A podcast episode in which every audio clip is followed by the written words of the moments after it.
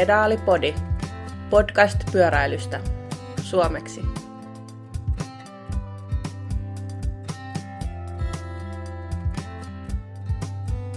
Hei vaan, tervetuloa Pedaalipodcastin neljänteen jaksoon. Tässä jaksossa meillä on äänessä Niki Pirling, Moro moro. Kimmo Kananen Moikka moikka. ja minä Simo Kauppila. Tässä jaksossa meillä käydään läpi hieman kulmisia Nikin seikkailuista Kainuun Gravelissa ja Kimmon kisakauden avajaista sekä meillä on vieraana Jussi Veikkanen. Tota, aloitetaan ihan, että miten meillä on mennyt? Aloitetaan Nikistä vaikka nyt ihan ensimmäisenä. Miten Niki? Niin, Niki, mi- mi- miten siellä meni? Mä kuulin, että kyyti oli kylmää vai, vai oliko seura vai mikä, mikä tässä oli nyt sitten se homman nimi? Että... Tämä oli sellainen niin sanottu täydellinen myrsky, että oli kyseessä sekä niin kuin erittäin rankka reitti ja sää ja ajoseurakaan ei ollut sieltä niin kuin koko ajan sieltä ystävällisemmästä päästä. Että tota, tosissaan niin viikko sitten viikonloppuna, tai no milloin tämä jakso tulee nyt ulos kuitenkaan, mutta tuossa tällä hetkellä kun äänitetään, niin viikko sitten, niin oli Vuokatti Gravel tuolla Kainuun vaaramaastoissa tosissaan, ja sääennuste oli jo pitkään sitä ennen näyttänyt aika pahalta, ja pahahan se sitten olikin, että, että tuli vettä ja räntää koko ajan, ja kova tuuli, ja plus yksi astetta, että siitä ei paljon pyöräilykeli karummaksi voi mennä. Niin tota. Tosissaan mä en ole ihan hirveän montaa kisaa niin kuin tässä niin pyöräiluurallani keskeyttänyt, mutta nyt tuli kyllä oikastua sitten viimeiseltä huoltopisteeltä suoraan saunomaan, jättämättä niin kuin sellainen viimeinen 60 kilsaa ajamatta siitä. Niin oli, pal- paljonko oli kokonaismatka? Kokonaismatka olisi pitänyt olla siis 150 kilometriä tässä tapahtumassa, ja meille tosiaan tuli sitten semmoinen reilu satanen siitä. No niin, no onhan sekin tietysti siinä kelissä ajamista. Ja miten sitten, minkälainen maasto oli, hiekkatien laatu, millä renkalla menit? Vai menitkö ihan tutulla ja turvallisella, oliko oikein valinta? No ei, ei voi laittaa renkaiden piikkiin nyt mitään, että niissä, siinä ei ollut nyt yhtään mitään ongelmaa, että ihan, ihan tuollaisella perusaika nopealla gravel-renkaalla mentiin, mutta, mutta siellä oli tosissaan tämä Iko 32 Markus Auvinen oli, oli määräämässä tahtia, niin se, se teki siitä menosta aika raskasta. Ja hiekkatiet oli siis todella märät ja upottavat ja siellä oli vähän polkupätkää ja, ja sellaisia kovia kinkamia tosissaan vaarojen yli. Mutta aina voi vähän kuitenkin spekuloida, että oliko liian kapeat renkaat kenties. Upotti liikaa. en, en, en laittaisi nyt yhtään siihen piikkiin, että siellä tota, viime jutussa, niin voi kyllä viime gravelissä siellä Lahdessa, niin siellä, siellä vähän tuli siinä moikky, möykkysellä pätkällä tuli kyllä mieleen, että nyt olisi ollut pulleimmat renkaat paremmat. No mitäs noin sitten noin rengaspaineet? Ne oli kanssa aivan, aivan hyvät, että perus, perus kahden puolen paarin paineella ajeltiin ja se oli oikein, oikein hyvä. Mutta tosissaan niin siinä oli ajettu tota, sen verran reippaasti ja sitten kun rupesi olemaan sellaista hypotermian merkkiä ilmassa, niin mä pelkäsin tosissaan, että mä tipun sitten sinne ja ihan niin kuin rehellisesti oli, oli niin kuin ihan, mietin niin kuin omaa niin kuin turvallisuutta ja terveyttä, niin ajattelin, että nyt on parempi oikeasta tästä maaliin. Että se oli ensimmäistä kertaa sai miettiä, että tämä voi niin kuin potentiaalisesti niin kuin riskaapelia ja jatkaa tätä, tätä reissua, että tuli mieleen ne jotkut Kiinan ultrajuoksijat siellä, jotka, joille kävi vähän hassusti jossain vuoristossa, niin ei tämä nyt varmaan ihan niin karut olosuhteet ollut, mutta... Ei välttämättä, mutta tuntuuhan se aina ekaa kertaa, kun ajaa niin kuin kesän jälkeen niin kuin oikein pahassa kelissä, niin kyllähän se tuntuu tosi pahalta. Joo, ei ollut, ei ollut tällaista keliä kyllä ollut aikaisemmin, ja oli kyllä niin kuin, oli sadetakki päällä ja kaikki mahdolliset niin, kuin, niin, niin kuin hyvin varustautunut kuin vaan mahdollista, mutta ei vaan sitten, sit kun siinä rupeaa olemaan jalat ja kädet ihan umpijäässä ja muuta, niin ei, ei se enää riitä, että ei vaan pysy lämpimänä. Niin mä luin jotain juttuja ja kuulinkin tästä, että, että siellä oli porukalla ollut sen verran jäässä, että sä et pysty sitten lopulta niin avaamaan geelejä tai avaamaan patukoita, niin sitten sulla iskee loppujen lopuksi energiavajekki siihen. Joo, toi Keijon Mikko, niin sitä ei ole ikinä kukaan nähnyt niin kuin heikossa hapessa. Se on niin kuin pidetty niin kuin myyttinä, että se on niin kuin ihan mahdotonta, että Keijo esimerkiksi ponkkaa. Niin tota, nyt, nyt ne ponkkas Keijokin, että kun ei ollut pystynyt niin kuin, kädet niin jäässä, että ei ole pystynyt tuntikausia syömään, niin siinä vaiheessa jo isoltakin mieheltä loppuu energiatankki jossain välissä. Että karua meno. Kuulostaa kyllä tosi karulta hommalta. Että... Eli me varmaan Kimmon kanssa lähdetään ensi vuonna kokeilemaan tätä samaa kilpailua. Mä, mä en uskalla luvata vielä mitään, ellei mulle luvata hyvää keliä. Mutta se on niinku, kyllähän se on, että mitä rajumpi setti oli, niin sitä hienommat tarinat niistä syntyy aina, että näinhän se on. Että tokihan se, niinku, jos olisi vielä niinku koko reissu ajanut maaliin, niin olisi vielä vähän sellaisesta niinku, paremmalla mielellä voisi muistella, mutta nyt ehkä sitten jää jotain hampaankulle, että pitää käydä ensi vuonna yrittämässä. Vai onko tuo niin kaukana jo, että lähellä Lappia, että sinne tulee tämä Lapin lisä siihen? No mut hei, otetaan noista niin kuin mikä on tuntunut pahalta, niin mun käsittääkseni tota, Kimmossakin on tuntunut vähän pahalta nyt tässä männä viikonloppuna. Tota, saa vasta kisakauden. Joo, tai, niin, tällainen uusi kisakauden aloitus, eli crossikauden aloitus. Se oli jännittävää. Se oli samana päivänä, kun te ajoitte siellä Vuokatissa graveli. Me itse pääsin ajaa tuossa 8-10 astetta auringonpaisteessa Porvoossa, että en tiedä valitsitko oikein. Itse pääsi ajaa siellä ilman lahkeita ynnä muuta. Et, et se oli niinku ihan hyvä. Ja, ja tota, Helsingin kilpailu siellä. Ja mä ehkä yllätti vähän ittenikin siinä, että mä olin niin kuin yllättävän hyvä, vaikka mä ollut, no en nyt voi sanoa, että mä olisin ollut crossipyörän päällä, kyllä mä olin vähän käynyt tuolla hietsus pyörittämässä donitsia ja kaikkea muuta, että sai vähän tuntumaan siihen pyörään. Um, mutta se meni jo yllättävän hyvin, mä olin ihan tyytyväinen, vaikka, vaikka startasin varmaan viidennestä rivistä, että siinä oli alussa oli vähän ruuhkaa, mutta Eli Turbogo on nyt niin kuin ilmoittautunut siis SM mitalleille niin kuin ennakkosuosikkeihin vai lyödäänkö heti painetta myllyä tässä saman tien? Joo, jo itse laitoin heti, että tuhosin mun gravelkiekot niin sanotusti ja laitoin niihin crossirenkaat, eli nyt joutuu ottaa jo varakiekot, niin silloin on jo tietää, että Kilpavarustelu on alkanut. Joo, joo. Kyllä pyörä on säädetty nyt kovasti, että nyt on niin tehty kisasäätöjä siihen hommaan. Joo, ja tämä itse asiassa kisoista SM-kisoista tuli mieleen, että tota, tämä jakso tulee ulos perjantaina, niin heti lauantaina vai sunnuntaina, niin tulee myös ISTVstä tai tulla lähetys lähetys tuota Crossin SM-kisoista. Joo, lauantaina löytyy, tulee tota, sekä naisten että miesten lähtö ISTVstä siellä. siellä.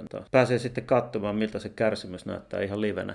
Hmm. Ja kisathan ajetaan Tuusulassa, että tälleen näin niin kuin pääkaupunkiseutulaisena, niin voisi kuvitella, että monelle aika läheltä, niin tota, mistä tuota löytyisi informaatioita sitten, jos haluaa tulla paikan päälle katsomaan, niin sellainen osoite kuin smpyöräily.fi löytyy, ja Googlella varmasti löytyy sitten viimeistään. Syklocrossin SM-kilpailu. Ei tarvi. Se on itse asiassa ihan tota, SM-pyöräily, niin sillä löytyy kaikki Suomen mestaruus. Siis tämä sama sivusto, josta löytyy kesällä muun muassa maantie SM-kilpailusta kaikki informaatiota, niin sinne on kerätty nyt sitten syklocrossin SM-kilpailujen informaatio. Tämähän on avuliasta. Joo, tota, mutta vielä palataan ihan vähän näihin Kimmon kisoihin. Viime kerralla, viime jaksossa puhuttiin vähän ihan vähän sen uudesta pyörästä. Joo, mulla on tota, tietysti tästä vähän niin koronatilanteesta johtuen, niin mä en ole saanut vielä mun omaa pyörää, mutta tota, me sattui niin kivasti, kun tuo, tuo meidän markkinointikaveri oli siellä Lahdessa käymässä ja, ja tota, siellä oli mukana sitten tällainen uusi Super Six Evo CX. Ja mä sitten koko lauantai-päivän vitsailin ja sunnuntai-päivänä hän ehkä ymmärsi, että se ei ollutkaan enää vitsiä, kun mä maanantaina sanoin, että sä et muuten lennä tämän pyörän kanssa kotiin. Ja tota, siinä mä sitten maanantaina otin sen pyörän itselleni. Niin se on kokoa liian pieni, mutta se on onneksi saa aika helposti täysin ajettavaksi. Ja, ja tota, se on ollut itse asiassa tosi hyvä. Sehän esiteltiin vasta just elokuussa, niin vähän armuotoilua syklocross-pyörää ja se sama runko on sitten mulla myöskin gravel-pyörässä. että se on niinku ihan oikein kiva ajaa sillä nyt jo. Kännöndille vaihtanut tämä pyörän nimitystä, kun se syklocross-pyörä oli Super X vuosikausia, niin nyt se on sitten Super Six CX vai? Evo CX, joo. joo. Tota, geometria on sama kyllä kuin Super X, että ne, ne halusi vähän virtaviivaistaa tätä mallistoa, että siellä on sitten, kun putken muoto, muoto on sama kuin sitten maantiepyörässä. Joo, ja se toimi hyvin.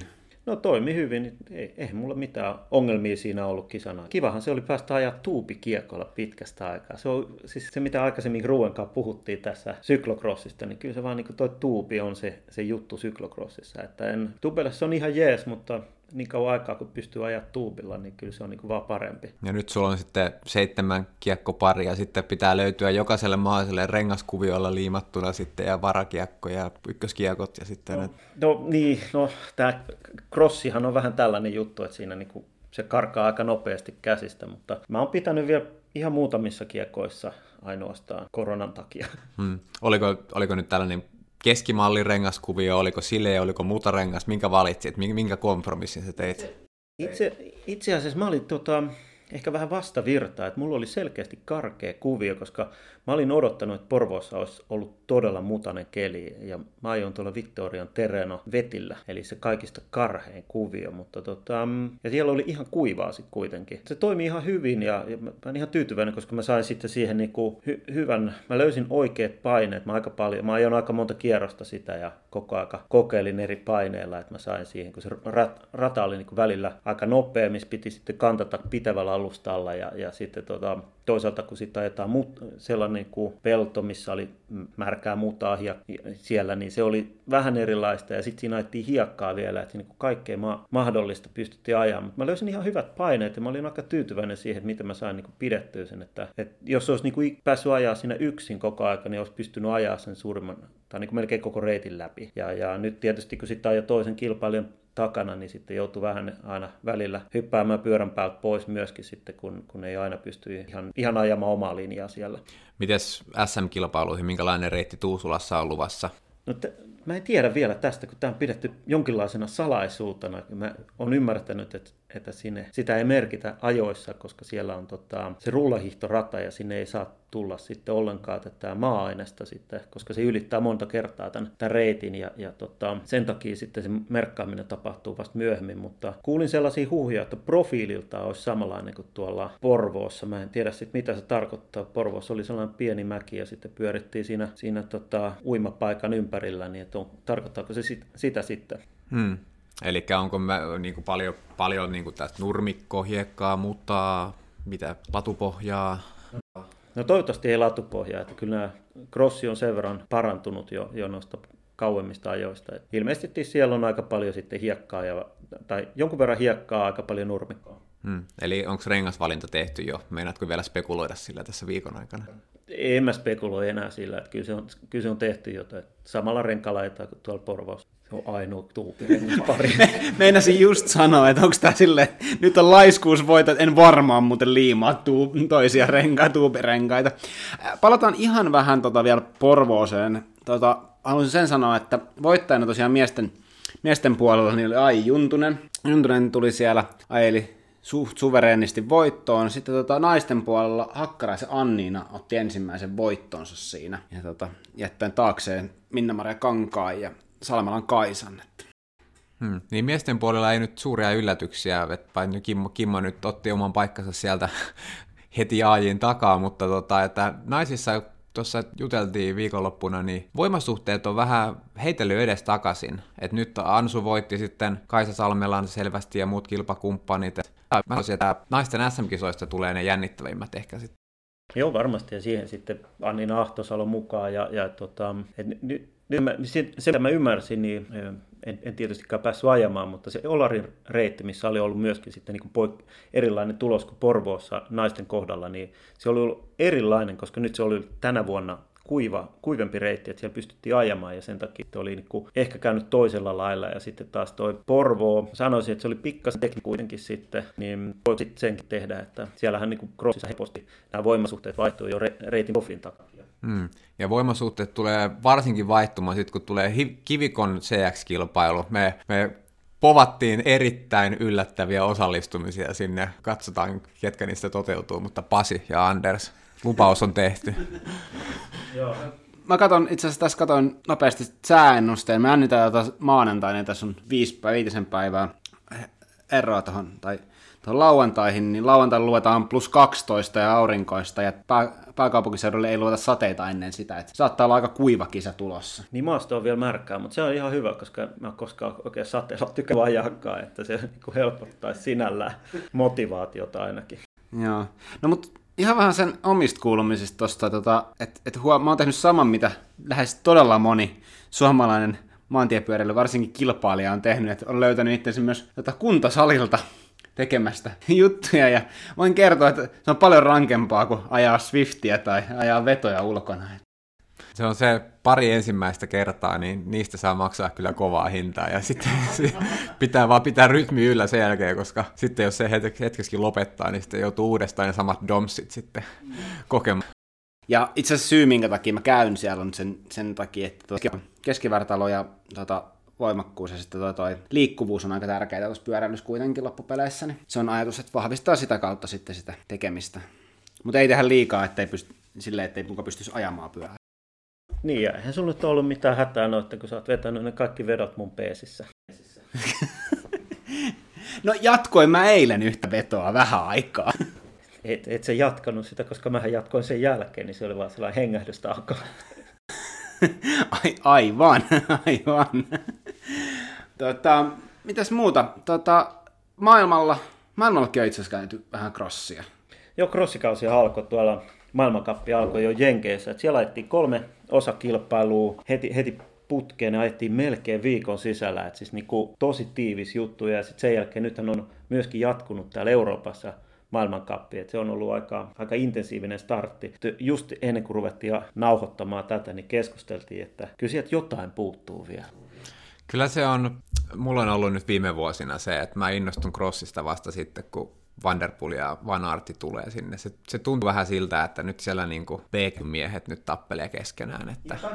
Ja kaikki kunnioitus heille, siis mielettömän kovia kuskeja, mutta jo, mulla on ihan sama fiilis, että sitten kun siihen tulee se, oikeastaan vielä Tom Pitcock siihen lisäksi, että sellainen kolmikko, että he tekee sen ihan erilaisen kilpailun, mm. niin sitten on kiva katsoa sitä kisaa. Ja, ja tota... se, on, se on vähän sama juttu kuin jääkiekko MM-kisat, että jos ei siellä ole NR-pelaajat, niin eihän se, ei ne ole mitkään MM-kisat silloin. Että... Niin, siis sä samaistut vähän kuitenkin Matthew Van Pooli vai? Toi, tota, mutta jos tosiaan kiinnostaa katsella niitä, niin niitä tulee tuolta YouTubesta näkyy usein striimilähetys suoraan usein kanavalta, mutta sitten sieltä löytyy highlights-videot molemmilta naisilta ja miehiltä. Ja, tota, ja GCN-napista taitaa löytyä. Joo, joo. Ja sitten tässä on ollut myöskin sitten käynnissä noin ratapyöräilyn MM-kilpailu ollut sama aikaa ja siellä on, siellä on sitten ehkä yllättäen Filippo Kanna hävisi neljän kilometrin maailmanmestaruudesta ajettiin, niin se meni jenkkeihin. Ganna ei ole koskenut pyörään kahteen kuukauteen, niin ihan ei silleen niin kuin rapakunnossa kuitenkaan voittanut sitten maailmanmestaruutta suurin piirtein. En tiedä, siis spekuloin vaan, että hän ei ole nyt kyllä varmaan targetoinut tätä niin hirveästi tällä kertaa. Se voi olla, että on jäänyt sellaiset niin kuin erikoisharjoitteet ratapyörän päälle välistä, mutta kyllähän tämä, tämä Jenkki, kuka se voitti, niin hänellähän on se maailmanennätys myöskin, ja se on tehty tietysti korkealla. Alle neljä minuuttia painettu sitten menemään neljä kilsaa, että silloin tietää, että silloin mennään kovaa. Eikö tässä itse asiassa painettu tuota siellä maailmanennätys tuossa kilsalla? Joo, se tehtiin kyllä kans tuolla, tuolla tota, MM-kilpailussa. Siellähän on ollut tosi kova taso, ja siellähän on ollut sitten jonkun verran myöskin näitä maantiekuskeja, mitä, mitä niin kuin näkyy tuolla. Että Elia Viviani muun muassa. No mä katson että Viviani voitti, onko se Eliminaattori vai mikä joo, se on sen nimeltä se laji? Morkovi oli siellä. Joo, Morkov voitti tuon tota, pariajon, eli Madisonin. Et siellä on ollut paljon ja, ja tota, se on ollut aika hyvän näköistä kilpailua. Mä vähän sivusilmällä, en ole, en ole ihan niin kuin, täysin iltoja kattonut niitä taas. Vähän sivusilmällä kattonut highlightseja. Sitten oli ikävä uutinen myös se, että tota, Italian maajoukkoilta pöllittiin parikymmentä pyörää sieltä. Tota, Näitä on aina niin kuin joka vuosi aina, että se on aina niin kuin, että aika monta kertaa ollut naisilta mun mielestä pöllitty, että siellä voi olla vähän pienempi se kisasirkus, ja, mutta kuitenkin ihan yhtä kalliita pyöriä yhtä paljon ja tällaista näin, että sitä kyllä pitkäkyntiset osaa haistaa tilaisuuden ja pölli kokonaisen rekkalastillisen pyöriä yhdellä heitolla. En tiedä, mihin ne joutuu sitten ne 3D-printatut titani jatkot, että kun siellä on niin, niin oman käden muotoinen, että eihän ne käy kenellekään. Että sitten tota, ää, korkealla ajamisesta tuli mieleen, Alex Downset aikoo ajaa kokeilla tota, tunnin ajan ennätystä. Aikoo vai? Joo, se on Ihan mun mielestä, onko se ensi kuussa jopa, että... Niin, hän on varmaan, mä en, mä en tiedä tällä hetkellä, että mikä hänen sopimusstatus on tällä hetkellä, että olisiko tässä nyt niin kuin saadaan vähän tota, julkisuutta siihen, että saadaan sitten jollain lailla tehtyä soppari myöskin. Hmm, hän haistaa nyt mahdollisuutensa, kun siitä on nyt huhuttu, että Ganna meinaa vetää ensi kesänä, niin tota, nyt on niin kuin viimeinen mahdollisuus tällaisilla, niin kuin, sanotaanko, ei maailman parhailla aika-ajilla sitten iskeä, iskeä, iskeä vielä luvut pöytään, koska eihän se, ei, ei Kampenarts ollut enää mikään, oliko edes maailman viidenneksi paras maailman aika ja siinä vaiheessa, eikä varsinkaan rataspesialisti, niin siinä vaiheessa, kun hän on tämän nykyisen ennätyksen tehnyt, että siinä on kyllä niin kuin, nyt, nyt selkeä paikka, niin kuin, varsinkin kannalla, niin lyödä ennätys sellaisille lukemille, että sitten hetkeen ei kukaan, kukaan sitten rikokkaan sitä.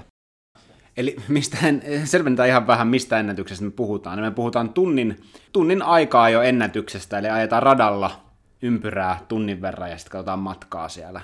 Kimmo ehkä tietää vähän paremmin, mitä tästä, niin kuin, onko tässä säädöksiä tai jotain tällaista. No siis ei, eihän siinä muuta ole, kun ajetaan tunnin ajan ja kuka ajaa pisimmälle tai kerryttää eniten matkaa. Sekä siinä on sitten se homma. Ja, ja tietysti se täytyy muistaa tuossa, että kun tämäkin ennätys on tehty muutama vuosi sitten, niin tuo aerodynamiikka on kehittynyt tosi paljon ja koko aika se kehittyy. Että sieltä, sitäkin kautta tulee sitten niin kuin selkeästi parannusta. Että on ihan mielenkiintoista nähdä, että mihin niin kuin Dowset pystyy tässä hommassa, että onko siellä sitten viilattu ihan oikeasti sitä ajoasentoa varusteita niin kuin entistä paremmassa. Että sehän on sitten aina se, että, että mennäänkö korkealle ajamaan, koska puhutaan korkealle, niin siellä on ilma on ohuempaa ja ilman vastus on pienempi.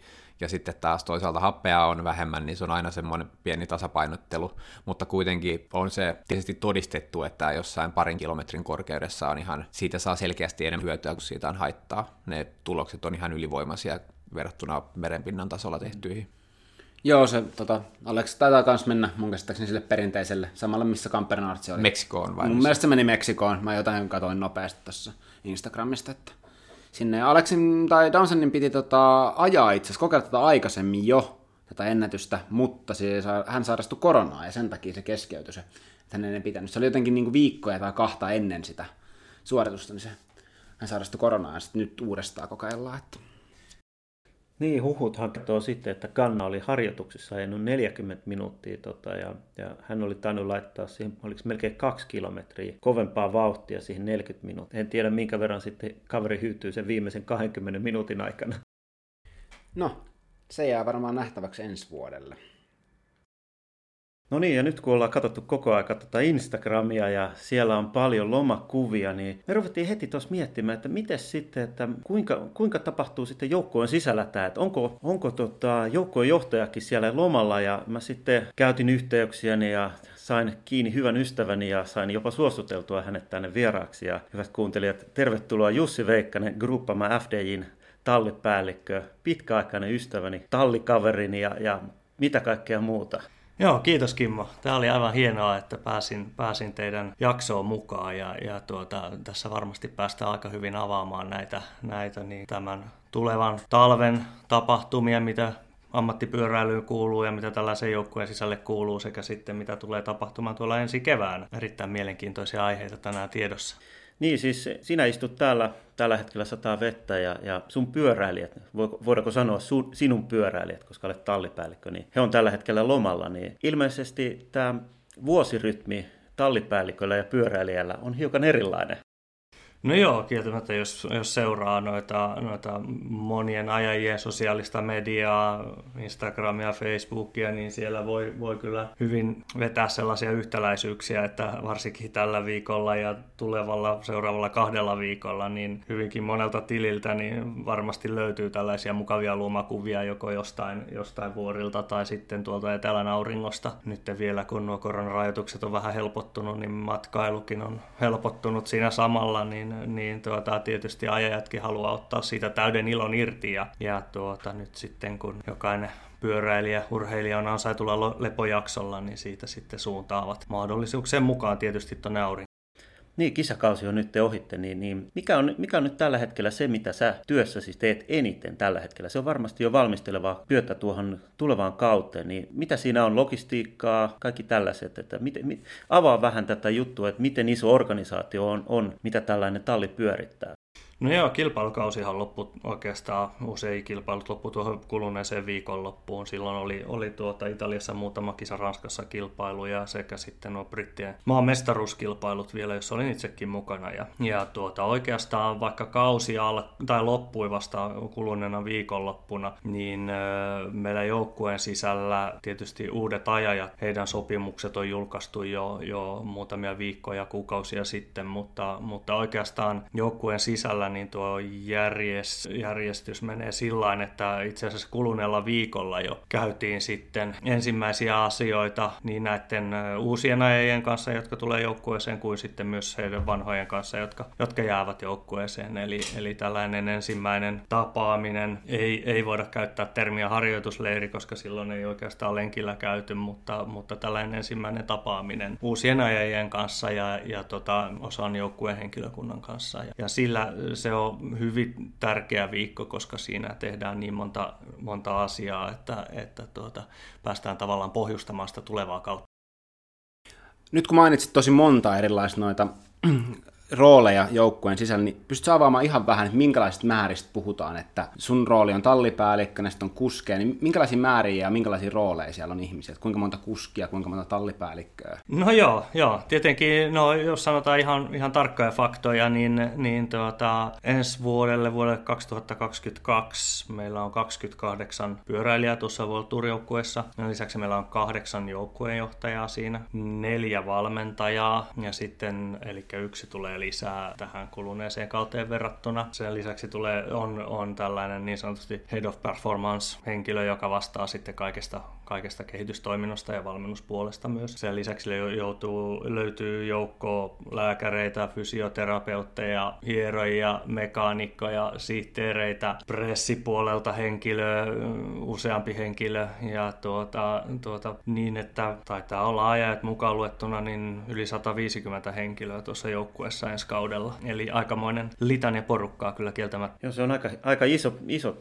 tapahtuma, niin sanotusti tällainen kuin joukkueen, jos, jos koko joukkue tulee kokoon, niin silloin kyllä täytyy sanoa, että silloin on monta ihmistä ja paljon, paljon tapahtuu siellä. Ja, ja tokihan noissa niin kuin syksyn tapa, tai tapaamisissa ei välttämättä tarvitse olla koko joukkue, mutta hyvä, hyvähän se on tietysti ne uudet kuskit niin kuin ajaa sisään näyttää, että kuka hoitaa mistä, mitäkin asioita, kuka buukkaa lentoliput ja näin poispäin, ja kuka on sitten valmentaja ja tällaiset. Ja, ja tota, ehkä sitten kysymyksenä myöskin, kun tullaan niin uude, toisesta joukkueesta, niin onko tämä nyt si, sitten se hetki, jolloin esimerkiksi mitataan ajoasut, tehdään, tehdään niille tilaukset, tutustutetaan sitten pyöriin ja, ja tähän muuhun välineistöön?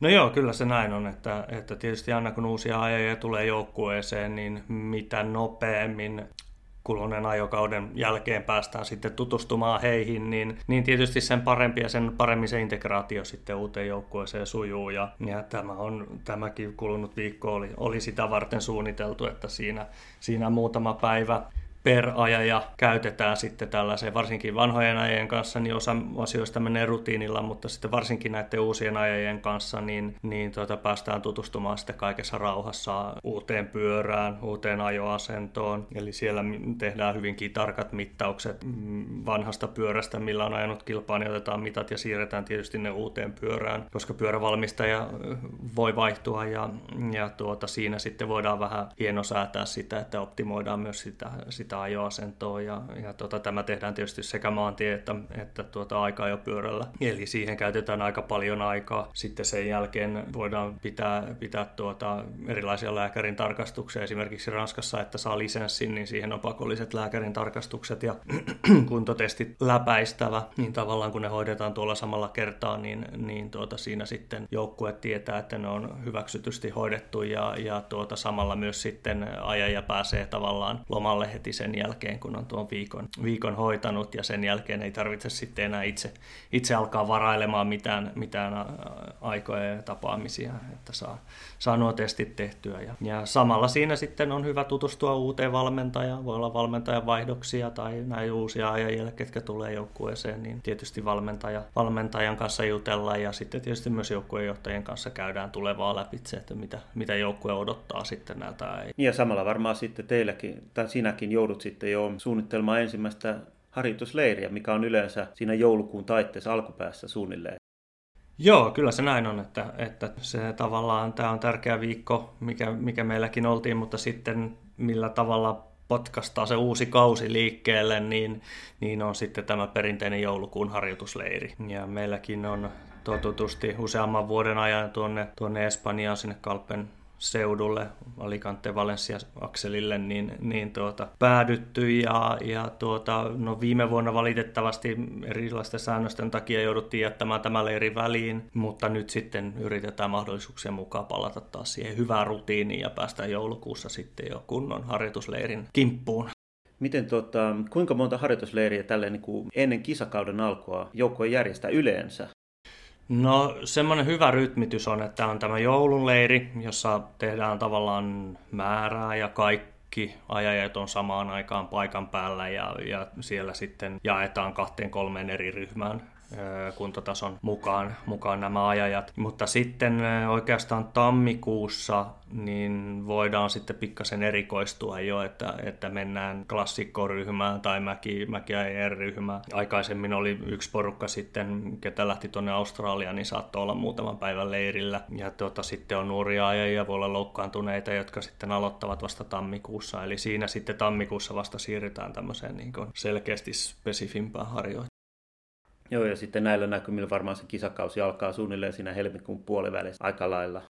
No joo, Euroopassa alkaa tammikuun, tammikuun lopussa, helmikuun alussa äh, kilpailukausi, että, että tuota, siihen sitten tähdätään yleensä niin se tammikuun harjoitusleirin ajankohta on niin, että, että tuota, siinä ennen ensimmäisiä kilpailuja ehti olemaan kuitenkin viikon verran kotosalla, että yleensä se sattuu siihen tammikuun puoleen väliin kolmannelle viikolle, niin semmoinen, semmoinen kymmenen päivän jakso. Mutta sitten voi tietysti olla myös porukkaa, jotka ovat tuolla korkealla jo tammikuussa, eli, eli tuolta Kanarian saariltakin löytyy, löytyy muutama paikka, mihin voi mennä tammikuussa tai sitten Espanjaan. Eli, eli tuota, siinä sitten tietysti se ajoitus hieman elää, koska joutuu, joutuu leirin kestoa pidentämään. No sitten tallipäällikön rooli näissä leirityksissä, niin mikä on se sun niin päätehtävä siellä? Totta kai mä ymmärrän sen, että päätehtävä ei ole pelkästään ajaa autolla siellä porukan takana, mutta mitä kaikkea siellä tulee tehtyä? Niin kuin sellainen normaali päivä, mitä, mitä teet silloin?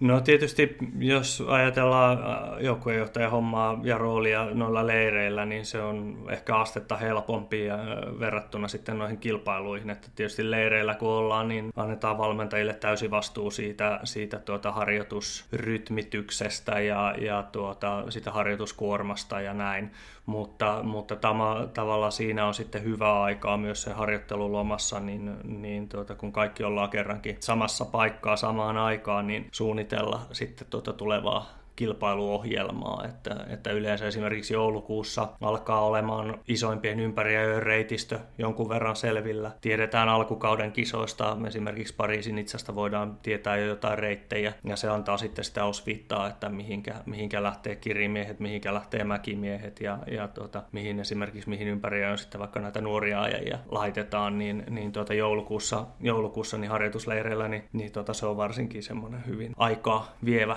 homma, että saadaan se paletti tavallaan auki ja, ja tuota siitä sitten ajajille hyvää kisaohjelmaa, koska ajajilla on kuitenkin, vaikka ollaan joulukuussa, niin mielessä, mielessä jo ne tammi-helmikuun kilpailut, eli he odottavat kuumeisesti sitä kilpailukalenteria. Mites, tota, mitä tämä tarkoittaa, että jaettaako samalla myös sitten niin kuin joukkueen johtajia, tota, tallipäälliköitä kanssa tälle, että täällä he lähtevät Pariisin itsaan, he lähtevät klassikoihin, he lähtevät Joo, kyllä, kyllä myös ihan samalla tavalla, kun ajajat, ajajat saavat sen oman kilpailuohjelman, niin, niin tuota, tietysti me sitten keskenämme sovimme, että ketä menee esimerkiksi noihin kevään Belgian klassikkokilpailuihin ja, ja kuka sitten menee tuonne Ardennetten klassikoihin ja, ja tuota, monesti nämä on semmoisia kevään ensimmäisiä päätapahtumia, niin, niin samat, samat joukkueenjohtajat, jotka esimerkiksi ovat Pariisin rubessa mukana, niin seuraavat sitä samaa ryhmää sitten tammi-helmikuusta alkaen siihen, siihen kauden ensimmäiseen päätapahtumaan. Ja samalla, samalla myös tapahtuu sitten esimerkiksi Italin ympäriajo. Eli, eli hyvin pitkälti siinä on sellainen useamman ajajan ydinryhmä, joka seuraa, seuraa tavallaan sitä samaa kilpailuohjelmaa, niin myös mahdollisuuksien mukaan niin siinä on niin joukkueenjohtaja kuin mahdollisesti yksi hiero ja yksi mekaanikko ainakin, joka seuraisi sitä ydinryhmää, niin siinä se seuranta tavallaan niin helpottuu sitten, että tietää, ketä on hyvässä kunnossa ja ketä sitten vaatii vielä vähän aikaa siihen kunto, kunto sieltä nousee. No miten sitten, kun tota, mua aina kiinnostaa nämä niin välineet, niin missä vaiheessa sitten nämä klassikkokuskit alkavat kokeilla eri ilmanpaineita esimerkiksi niin kuin pari rupeeta varten tai, tai, tai rondeen varten, että missä vaiheessa näitä hoidetaan sitten ja, ja miten paljon sitten tallipäällikkö on siinä, vai onko se silloin ainoastaan tämä head of performance ja, ja mekaanikot, ketkä hoitaa tätä? No joo, optimitilanteessahan tietysti nyt kun ollaan, ollaan tuota lokakuussa, niin Keski-Euroopassa on vielä ajokelejä, niin optimitilanteessa, jos olisi mahdollisuutta, niin otettaisiin sellainen pieni ydinryhmä, muutama ajaja, jotka tiedetään, että pystyy pärjäämään Rubeessa tai Flandersissa vaikka, missä nämä mukulakivet näyttelee suurta osaa. Ja, ja tuota, sitten otettaisiin siihen, siihen tuota, yksi valmentaja Head of Performance mukaan, yksi dirikka mukaan ja pari mekaanikkoa. Ja heidän kanssa vietettäisiin sitten pari päivää toivon mukaan sellaisissa optimiolosuhteissa, että olisi yksi päivä vaikka kuivaa ja yksi päivä sadetta. Ja, ja sitten pystyttäisiin ajamaan testaamaan niitä mukulakivipätkiä ja testaamaan eri paineita, testaamaan eri renkaita, testaamaan eri vanteita, mutta, mutta tuota, tänä vuonna meillä ei ole ollut siihen vielä mahdollisuutta, että katsotaan, tiedän, että jotkut joukkueet sitä tekee, mutta, mutta tuota, katsotaan sitten, että päästäisiinkö me tuossa kevääs, keväällä jossain vaiheessa niin, niin testaamaan sitten näitä, näitä, mutta kyllä siellä testaustyötä tehdään tietysti, että se on, se on pakko hakea. Ja tavallaan siinä vaiheessa, kun tullaan kilpailuihin, niin se tappi, millä ajetaan kilpaa, niin se pitäisi olla valmiin tiedossa ja etukäteen pitkälti harkittu, että jos on kuivaa, mitkä renkaat ja mitkä paineet, tai jos on märkää, niin kuin tänä vuonnakin rupeessa oli, niin mitkä renkaat, mitkä paineet. Tämä ei sitten enää tarvi lähteä sillä kisaviikolla erikseen arpomaan.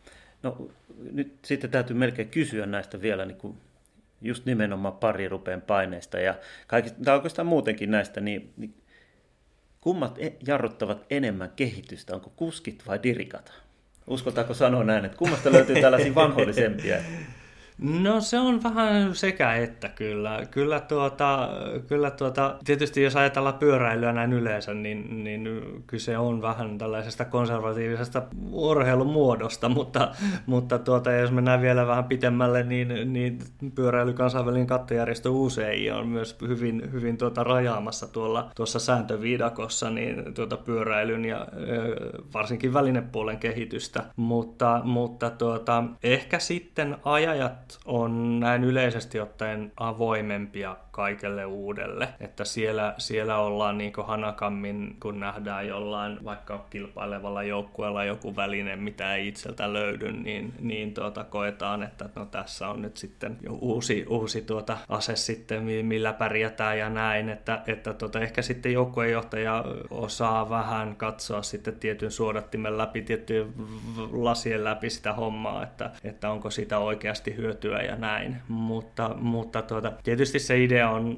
on että, että ei ainakaan missään vaiheessa niin saisi antaa tasoitusta kilpaileville ajajille ja, ja, ja tietysti se tärkein asia, että välineet pitää olla niin hyvät, että niillä se ei jää tavallaan siitä kiinni, että ei voi, ei voi pärjätä, että ne ei saa olla siinä esteenä, että välineiden takia hävitään kilpailu, mm. että kyllähän, kyllähän sitä molemmilta puolilta tavallaan viedään kuitenkin sitä kehitetään. Sitten meilläkin on tuo valmennuspuoli on hyvin pitkälle panostanut siihen. siellä koko ajan testataan testataan, testataan uutta ja, ja tuota, sitten kun koetaan jotain, että jossa on hyötyä, niin, niin tuodaan ajajille tästä. Eli rata-aika on varattu velolta vähän aerodynamiikan puolelta myöskin, että ei pelkästään haeta niitä matalia paineita ja leveitä renkaita. Kyllä, kyllä, kyllä se on velolla, niin, niin tuota, tämä testaushomma, niin on, tiedän, että tässä ennen vuodenvaihdettakin, niin siellä on useampi, useampi testisessio tiedossa, eli, eli tuota, haetaan, haetaan sitä optimaalista asentoa. Ja mikä sen parempi tietysti kuin suljetuissa olosuhteissa velodromilla, niin, niin tuota, testata, että nykyään löytyy sellaisia mittareita, millä pystytään tavallaan käänteis, käänteisesti myös sitä ilmanvastusta laskemaan, niin, niin tuota, mikä sen parempaa kuin siellä sitten niin sanotusti pyörän liikkuessa, niin päästään sitten parantamaan sitä ajoa sen. Jos mietitään, että tuulitunnelit on keksitty vaikka autoja varten ja näin, no kyllä niitäkin käytetään, mutta, mutta tuota, se on astetta ehkä raskaampaa ja, ja tuota, täytyy muistaa, että siinä ei kuitenkaan aja ja sitten polje sitä pyörää liikkumattomassa tilassa, että se on ehkä parempi tuollaiseen ihan puhtaasti välineistön testaaminen. Täytyy muistaa, että siinä on kokonaisuus kyseessä. No tota, kuulostaa siltä, että nyt niin tämä talvikausi, harjoittelukausi, niin on, on kovasti sulta suunnittelua ja sitten tällaista tulevaa koko aika kehitetään, kehitetään tätä joukkoa, että olkoon se sitten aerodynamiikkaa tai, tai muuta, että saadaan, saadaan niin hyvä ydinporukka aina kiertämään eri kisoissa. Ja sitten kun kisakausi alkaa, niin, niin tota, ja toivottavasti saadaan sut uudemman kerran tänne kertomaan sitten, että mitä kisoissa tapahtuu, mutta hypätään vähän eteenpäin siinä mielessä ja mietitään sitten, että jätetään ne kisat vähän väliin, niin missä vaiheessa sitten nyt niin kuin nuoren sanotaan, että parikymmentä kolmekymppisen pyöräilijän tuolla ulkomailla, niin missä vaiheessa on hyvä tehdä niitä tuloksia, jotta niin kuin löytää, löytää tiensä sinne sopimuspöytään, sanotaan näin. Niin, Tämähän on mielenkiintoinen, mielenkiintoinen kysymys. Tietysti jos katsotaan, niin, niin tuota, itsekin vähän olen sitä ollut huolestunut tässä viime vuosina, että yhä nuorempia ja nuorempia ajajia tavallaan nousee tuonne World ja, ja tuota, pärjää. Ja, ja tuota, jos ei tarvitse katsoa, kun sen kahden vuoden Ranskan ympäreen voittaja Tadej Pogacar, ja nuoruus on valttia tänä päivänä näissä pitkissä ympäriajoissa. No, ää, siitä voidaan olla varmasti montaa, montaa mieltä, mutta mutta tuota, jos ajatellaan nyt sitten nuoren ajan, vaikka tuollaisen 18-vuotiaan pyöräilijän uran kulkua, niin, niin tuota, tietysti siinä, siinä tuota, täytyy katsoa, että pääsee ensinnäkin ajamaan sellaisia kilpailuja, joissa, joissa on sitten mahdollisuus antaa niitä näyttöjä. Eli, eli ne on joko näitä Nation Cupin kisoja tai usein luokiteltuja kisoja. Se ennaltaa jo tietää sen, että siellä on isompia joukkueita katsomassa, katsomassa ja seuraamassa tilannetta sekä myös sitten, että tulokset menee niin sanotusti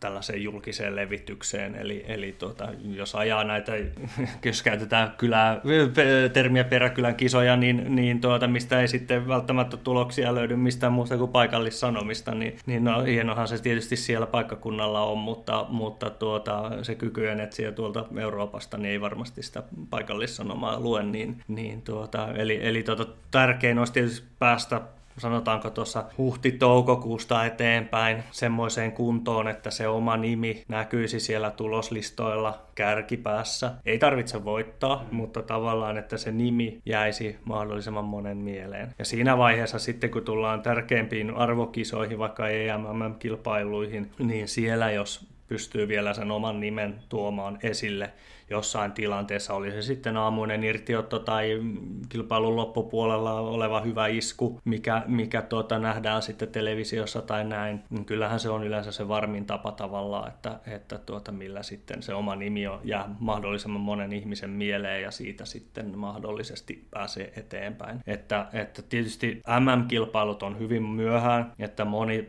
juniori niin siinä vaiheessa jo tietää, että mihinkä, mihinkä menee seuraavana vuonna, mutta tietysti mikä mikään ovi ei ole vielä siinä vaiheessa kiinni, tai harva ovi on siinä vaiheessa vielä kiinni, että, että siinä mielessä niin kannattaa, kannattaa sinne asti pistää tavallaan painetta kyllä. Ja, mutta mutta tota, tietysti, tietysti niin, niin se kesä on, kesä, alkukesä ja kesä on semmoista tärkeää aikaa. Näyttöjä on hyvä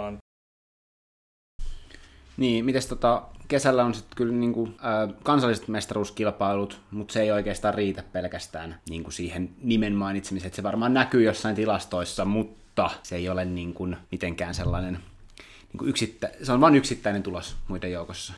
No joo, se on yksittäinen tulos muiden joukossa. Et tietysti, että jos vaikka kansallisesta mestaruuskilpailusta saa sen, saa sen oman luokan arvopaidan ja sillä pääsee ajaa myös kilpaa, niin, niin tuota, siinä vaiheessa tietysti kaveri, kella on paita, niin se saattaa jäädä paremmin mieleen noille kykyjen etsijille, että okei, toi on se Belgian aikaa jo mestari tai toi on se Ruotsin Ruotsin maantiemestari Undereista, niin, niin tuota, tietysti semmoisia pieniä juttuja, mistä on sitten helppo tavallaan napata kiinni, niin, niin tuota, kyllähän ne jää helpommin aina mieleen. Mutta, mutta tuota, tärkeintä tietysti olisi se, että saisi niitä, sitä omaa nimeä tuonne tuloksiin, että esimerkiksi tämä Pro Cycling Stats-sivusto on sellainen, missä näkyy myös näitä, näitä muitakin kuin ammattilaiskisoja, niin, niin tuota, nämä arvokkaimmat, arvokkaimmat yhden päivän kilpailut sinne sitten omaa nimeä tavallaan tuloslistan kärkeen näkyy näkyviin, niin se olisi tietysti se varmin tapa, millä sitten luodaan sitä tietä eteen. No, kuinka paljon sitten tota, haette tällaisia niin erikoistuneita nuoria kuskeja. Sanotaan näin, että jos joku on erikoistunut vaikka mukulakiville tai, tai sitten kireihin tai, tai, tai, tai mäkikuski, että, vai onko se sitä, että te etsitte vähän sitä niin kuin hiomatonta timanttia ja sitten löydätte sieltä niin kuin niitä ominaisuuksia oikeastaan, että kuinka valmis tuote pitää olla? No tota, siinä vaiheessa tietysti kun joukkuetta rakennetaan, varsinkin tällaisia, tällaisia vaikka kehitysjoukkueita, niin, niin tuota, tietysti kun sitä rakennetaan, niin siinä yritetään ajatella sillä että jo löytyy jokaiselle, jokaiselle osa-alueelle niin vahvoja ajajia. Ja siinä vaiheessa tietysti se oma vahvuusalue, kun, kun jonkun tallipäällikön kanssa istuu samaan pöytään ja keskustelemaan omasta tulevaisuudesta, niin siinä vaiheessa se oma vahvuus täytyy tietää ja täytyy tuoda esiin, koska se voi hyvinkin ratkaista sen tilanteen. Mutta sitten täytyy muistaa, että, että tuota, kun tuolta amatööreistä siirrytään ammattilaisiin, niin, niin tuota, monesti ne kyvyt, mitä amatöörinä on ollut, ollut, niin ne saattaa joutua ihan romukoppaan, kun siirrytään ammattilaisiin. Eli, eli tuota, tuota siinä vaiheessa niin pitää osata myös sopeutua siihen, koska kilpailurytmi ja tahti ja kilpailutyyli on aivan erilaista. Eli, eli tuota, tuota, siinä mielessä niin esimerkiksi joku hyvä, hyvä tuota, vaikka aikaa ja niin se ei välttämättä sitten enää ammattilaisissa pärjääkään aikaa ja siellä mennään vielä niin paljon kovempaa ja se on vielä niin paljon spesifimpää kuin, kuin amatööreissä. Niin meinasin just kysyä, että kuinka, kuinka paljon eroaa tämä kehitystallin ja sitten World Tour-tallin joukkojen rakentaminen, mutta siinähän se melkein tulikin toi sitten vastaus aika lailla.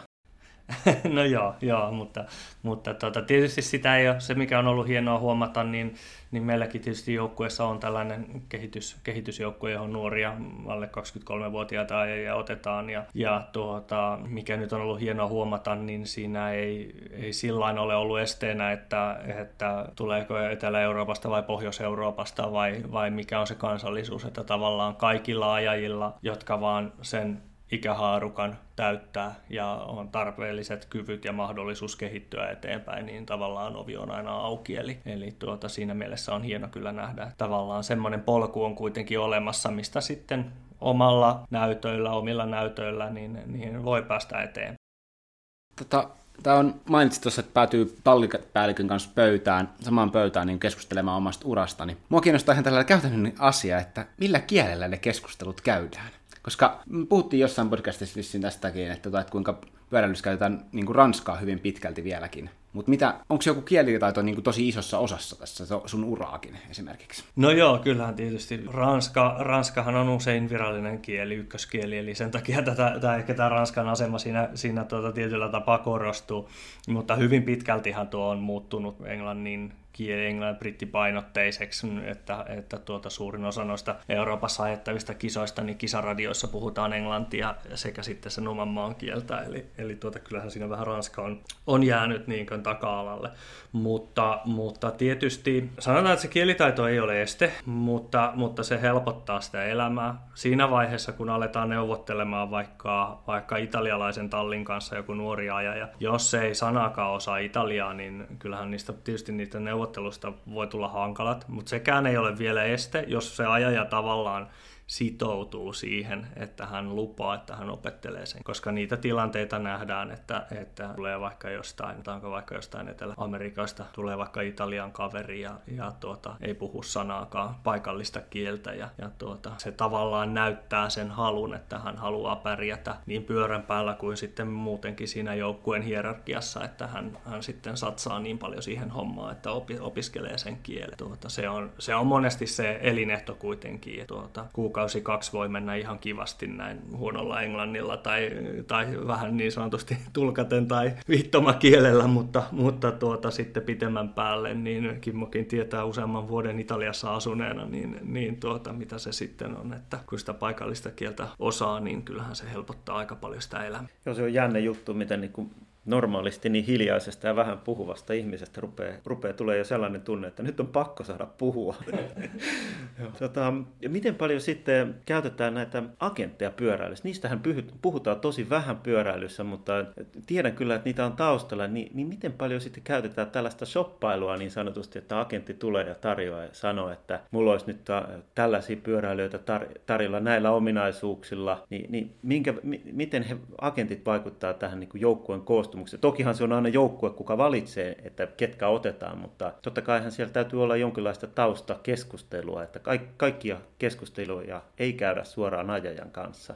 No joo, kyllähän monesti nykyään tapahtuu juuri näin, niin kuin mainitsit, että, että tuota siellä nämä joukkueen, tai yksittäiset agentit, jotka ottavat, heillä on tällainen tietynlainen portfolio, missä voi olla viisi ajaa, 10 ja 30 ajaa, riippuen agentista, ja, ja tuota, he sitten kiertävät näitä tärkeimpiä kilpailuja. Niin alkukaudesta alkaen, jossa, jossa sitten pyritään tekemään hyvät ensikontaktit tietysti sitten näiden joukkueen johtajien kanssa ja joukkueen managereiden kanssa. Ja siellä sitten esittelemään ne ajajat, jotka, jotka voisivat heidän mielestä sopia joukkueeseen. Ja, ja tuota, kellä osalla ajajista on sitten toive, että, että haluavat vaikka tuohon joukkueeseen, niin sitten se agentti tekee sen ensikontaktin tavallaan. Ja, ja tuota, siinä sitten joko tulee ensimmäiseltä istumalta täysi tyrmäys, tai sitten tulee sellainen, että joukkueen johtaja tai joukkueen manageri sanoo, että no ehkä toi ajaja voisi kiinnostaa ja se voisi sopia meidän joukkueeseen ensi vuonna, niin siitä sitten voidaan päästä eteenpäin. Ja, ja tuota, no monesti sitten, sitten siinä aletaan puhumaan sitten sitä urheilullisesta projektista, eli mitä tämmöinen uusi ajaja, jota agentti tarjoaa, niin mitä se agentti tavallaan myy, että onko hän sitten kirimies tai lead out junaa tai kokonaiskilpailuajava vai klassikkokuski vai tempokuski tempokuski. No sitten ruvetaan miettimään, että okei, no me ollaan luultu, että toi on hyvä tempokuski, mutta tämä agentti puhuu, että se haluaisikin ajaa vaikka klassikkoja, ja me etitään sitä tempokuskia, että olisiko siinä vähän mahdollisuutta neuvotella, sillä voi monia tällaisia tilanteita tulla eteen. Ja tuota, tietysti sitten jossain vaiheessa tulee se myös, että, että millaista sopimusta tämä ajaja hakee, eli se rahallinen korvaus, mitä joukkue sitten joutuu, joutuu antamaan. Ja, ja tuota, no siitä sitten, jos kaikki menee hyvin, niin sitten päästään eteenpäin, ja monesti siinä voi mennä muutama kuukausi ennen kuin, tai tavallaan, että tämä joukkueen, joukkueen manageri tai joukkueen johtaja sitten, sitten on keskustellut tämän, tämän ajaja-agentin kanssa ennen kuin sitten tämä itse ajaja tulee esittäytymään joukkueelle. Eli, eli tuota, siinä ollaan sitten jo hyvin pitkällä, ollaan sitten jo sopimuksen yksityiskohtia viilaamassa enää. Kyllä tämä on aikamoinen käytäntö. Niin yksihän tällainen on entinen huippupyöräilijä Joona Laukka, joka hoitaa tosi paljon as- pyöräilijöitä. Et mä en, en edes tiedä, kuinka monta pyöräilijää hänellä on siinä portfoliossa, mutta olen ymmärtänyt, että hän hoitaa todella monta pyöräilijää. Kyllä, kyllä Joona on siellä tuttu näky tuolla, tuolla Euroopan pyöräilykilpailuissa, että hänellä on hyvinkin paljon ja hyviä, erittäin hyviä ajajia. On sillain arvostettu työssään kyllä. Tuota, viimeksi Italiassa, Italiassa häntä näin Lombardian ajon siellä. Jutusteltiin tulevasta kaudesta ja näistä ajajista, mitä on. Mutta tietysti tällainen agentti toiminta, ajaja-agentti, niin nyt puhutaan ammattilaisista, mutta, mutta tuota, voi olla myös sitten, että on amatöörejä tai junioreita, jotka sitten toimii tällaisen agentin avulla ja, ja toivovat sitten sieltä saavan niin lisäboostia ja lisäapua sitten pääsevät urallaan eteenpäin. Ja edelläkin tuntuu vaan alleviivavan toi, että mitä sanoit niin kuin aika ikkunasta suunnilleen, että se kannattaa se vuoden ensimmäinen puolisko, niin tuntuu olevan se tärkeämpi kisojen tai tulosten kannalta ja sitten ehkä yrittää pitää itseään siellä muistissa sopivasti loppukautta ajatellen. No joo, kyllä se on ihan totta, että, että tietysti mikään voitettu kisa ei ole ikinä liian myöhään, mutta, mutta täytyy muistaa, että hyvin suuri osa noista ajajien sopimuksista, niin neuvottelut käydään Neuvottelut saatetaan aloittaa huhti, huhti, huhtikuussa toukokuussa, kesäkuussa suurin osa sopimuksista voi olla jo kansallisiin mestaruuskilpailuihin mennessä tehty. Eli sitten siellä muutama joukkue voi jättää tällaisen niin sanotun hätävarapaikan, että jos sattuu, että joku ajaja tai joku joukkue vaikka vuoden lopussa lopettaa, niin sieltä voi sitten saada hyviä ajajia niin sanotusti puoli-ilmaiseksi. Niin, niin tuota tällaisia tilanteita, tilanteita aina silloin tällöin nähdään, mutta, mutta tuota, tietysti se optimitilanne on se, että MM-kilpailujen jälkeen on tavallaan täysin, tiedetään mihin mennään. Niin oliko se silleen, että vaikka sanoit, että sopimukset olisi valmiita about tuonne kesäkuun loppuun mennessä, niin oliko se heidän elokuun alusta saa ruveta julkaisemaan niitä sopimuksia? Joo, jos joukkueen vaihto tapahtuu, niin elokuun mennä päivä aukeaa tämä siirtoikkuna. Mutta tietysti sitten, jos se joukkueen sisällä jatkaa, niin saa ilmoittaa koska vaan, että, että tota, siinä ei ole tällaista vastaavaa. Mutta tosiaan, kuten main joukkueiden siirro siinä vaiheessa, niin ajaja ei saa tiedon elokuun ensin. Ja mutta eikö tässä ollut vielä sellainen, kuullut, että se on tällainen outous, että käytännössä sopimus alkaa sitten ensimmäinen ensimmäistä aina. Eikö se ollut näin jotenkin? Että tässä oli niin kuin, että vaikka kausi loppuu tietyllä tavalla lokakuun aikana ja siirrytään sinne uuteen tiimiin, niin siis sä rupeat edustamaan vasta sitä tiimiä ensimmäinen ensimmäistä seuraavana vuonna. Kyllä näin on, se on aivan totta, että nämä, nämä tuota, ammattilaisen sopimuksetkin niin hyvin pitkälti, poikkeuksia tietysti löytyy, että voi olla, että elokuun ensimmäinen päivä niin, niin tuota, siirtyy ammattilaiseksi, mutta 99 prosenttia ehkä noista sopimuksista on kalenterivuosissa laskenut ensimmäinen alku. Siinä sitten monesti juuri tästä johtuen, niin esimerkiksi joulukuussa niin tulee sellaisia tilanteita, että tuolta netistä pääsee katsomaan kuvia kuin tämä joukkueen ajaja, joka on vaihtanut joukkuetta, niin ajaakin sitten jollain aivan muun merkkisellä pyörällä, mihin on totuttu. Ja, ja tuota, tai pahimmassa tapauksessa voi joku, joku valokuva, missä hänellä on nämä uuden joukkueen vaatteet jo joulukuussa päällä, niin vuotaa tuonne julkisuuteen. Että tietysti joukkueet hyvin joustavia näissä on, että sieltä kyllä lupia kysellään, että saadaanko nyt sitten sitten ajaa tällä uudella pyörällä joulukuun leirillä ja näin, ja, ja tuota, hyvin pitkälti niissä joustetaan, mutta, mutta olen myös kuullut tilanteista, että vanha joukkue ei ole esimerkiksi päästänyt ajoja harjoitusleirille ollenkaan joulukuussa, koska on vielä kuullut tavallaan oman, oman työsopimuksen piiriin, niin, niin tuota, tällaisiakin tilanteita olen, olen kuullut. No miten sitten tota, kalustopuolta jo käsiteltiin jonkun verran ja se on ilmeisesti kuitenkin painottuu aika lailla tuohon talveen, mutta sitähän tulee koko ajan sitten, että minkä verran vielä sitten ennen, ennen vaikka tuuri, Ranskan ympäriajoa tuuria, niin tota, missä vaiheessa tehdään viimeiset hionnat siihen ni, niihin tota, kalustoon, että käydäänkö vielä huhtikuussa tuuli, tuulitunnelissa tai velolla hakemassa sitä pientä viilausta siihen ajoasentoon, kun se on saatu ajettua muutaman kerran kisoissa jo niin kuin kokeiltua sitä ajoasentoa. No tota, maantiepyörällä tavallaan, että jos se ajoasento saadaan hyväksi ää, tällä lokakuun leirillä, niin siihen tehdään hyvin vähän muutoksia kauden aikana, ja, ja toivomus on, että siihen ei tehtäisi mitään muutoksia. Pieniä jotain, vaikka sanotaanko jarrukahvojen, vaihdekahvojen asennon muutoksia ja tällaisia satulan pientä kulmaa voidaan muuttaa ja tämmöisiä, niin, niin tota, niitä tietysti tapahtuu aina kauden aikana, ja, ja tuota, voi olla, että vahingossakin, jos vaikka kaatuu ja satula vaurioituu ja mekaanikko vaihtaa sen uuteen, niin eihän sitä ikinä aina samalla, samalle kohdalle ainakaan ajan mielestä saada, niin, niin tuota, tällaista tietysti hienosäätöä tapahtuu aina kauden aikana, mutta, mutta tota, sitten hyvin pitkälti pyritään pitämään se sama asento, mikä on ollut. Ää, aika jo on sitten siinä mielessä erikoinen, että siellä tavallaan tuo jotenkin tuntuu siltä, että tuo aerodynamiikan tietämys ja, ja tuota materiaalit niin menee sen verran kovaa vauhtia eteenpäin, että jos, jos ihan kalenterivuodissa mentäisiin aina, että kerran vuodessa käydään velolla testaamassa, niin siinä voi ehkä vähän sitten jo jäädä jälkeen tavallaan siitä kehitystyöstä. Eli, eli se on sellainen, sellainen tuota, suo, että, että tuota, jos ei siellä koko ajan testaa ja, ja keksi uutta ja vie sitä hommaa eteenpäin, niin siinä tavallaan, siinä ei pysy paikallaan, vaan siinä tavallaan ottaa takapakkia jo muihin verrattuna, että, että tuota, siinä puhutaan nykyään niin pienistä marginaaleista, niin pienistä eroista, eli, eli tuota, ja mitä saadaan tuolta materiaalipuolelta koko ajan keksittyä uutta, niin kyllä se, kyllä se on sellainen, että siellä pari-kolme kertaa vuodessa käydään testaamalla tiettyjen aiheiden toimesta niin tuo, tuota materiaalia.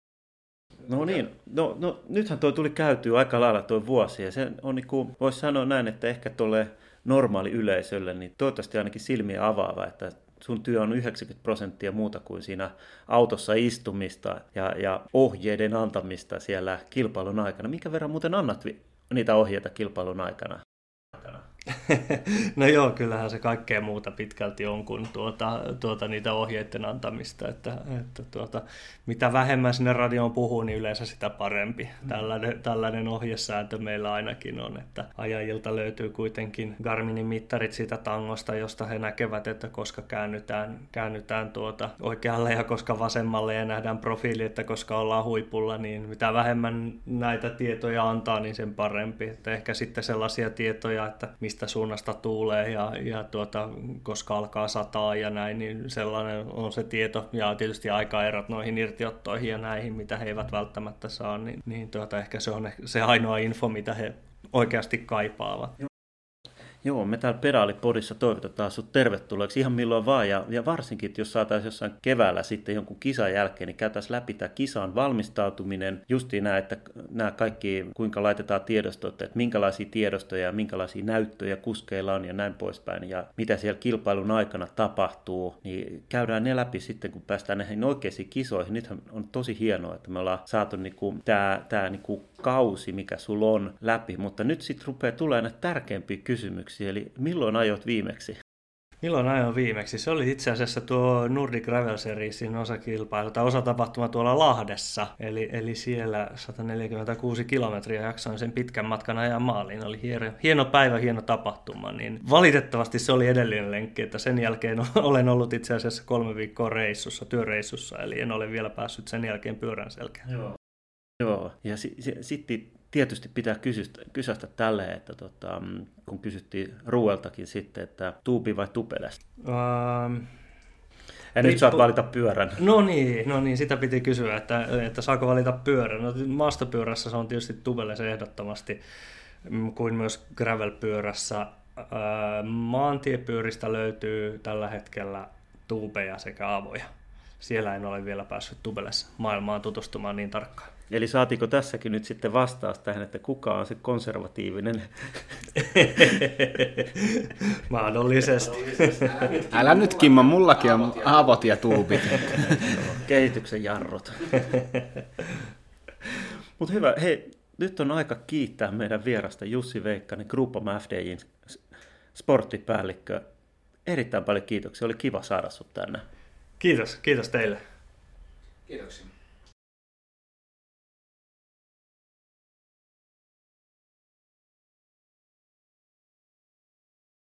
Kiitoksia minunkin puolesta. Mikäli haluat pysyä ajantasalla uusista jaksoista, niin laita seurantaa pedal, at pedalipodi sosiaalisessa mediassa. Lisäksi olisi hienoa, jos pystyisitte laittamaan arvostelut meistä vähintään Google-podcastiin tai Apple-podcasteihin tai Spotifyhin. Kiitoksia ja hyvää syksyä!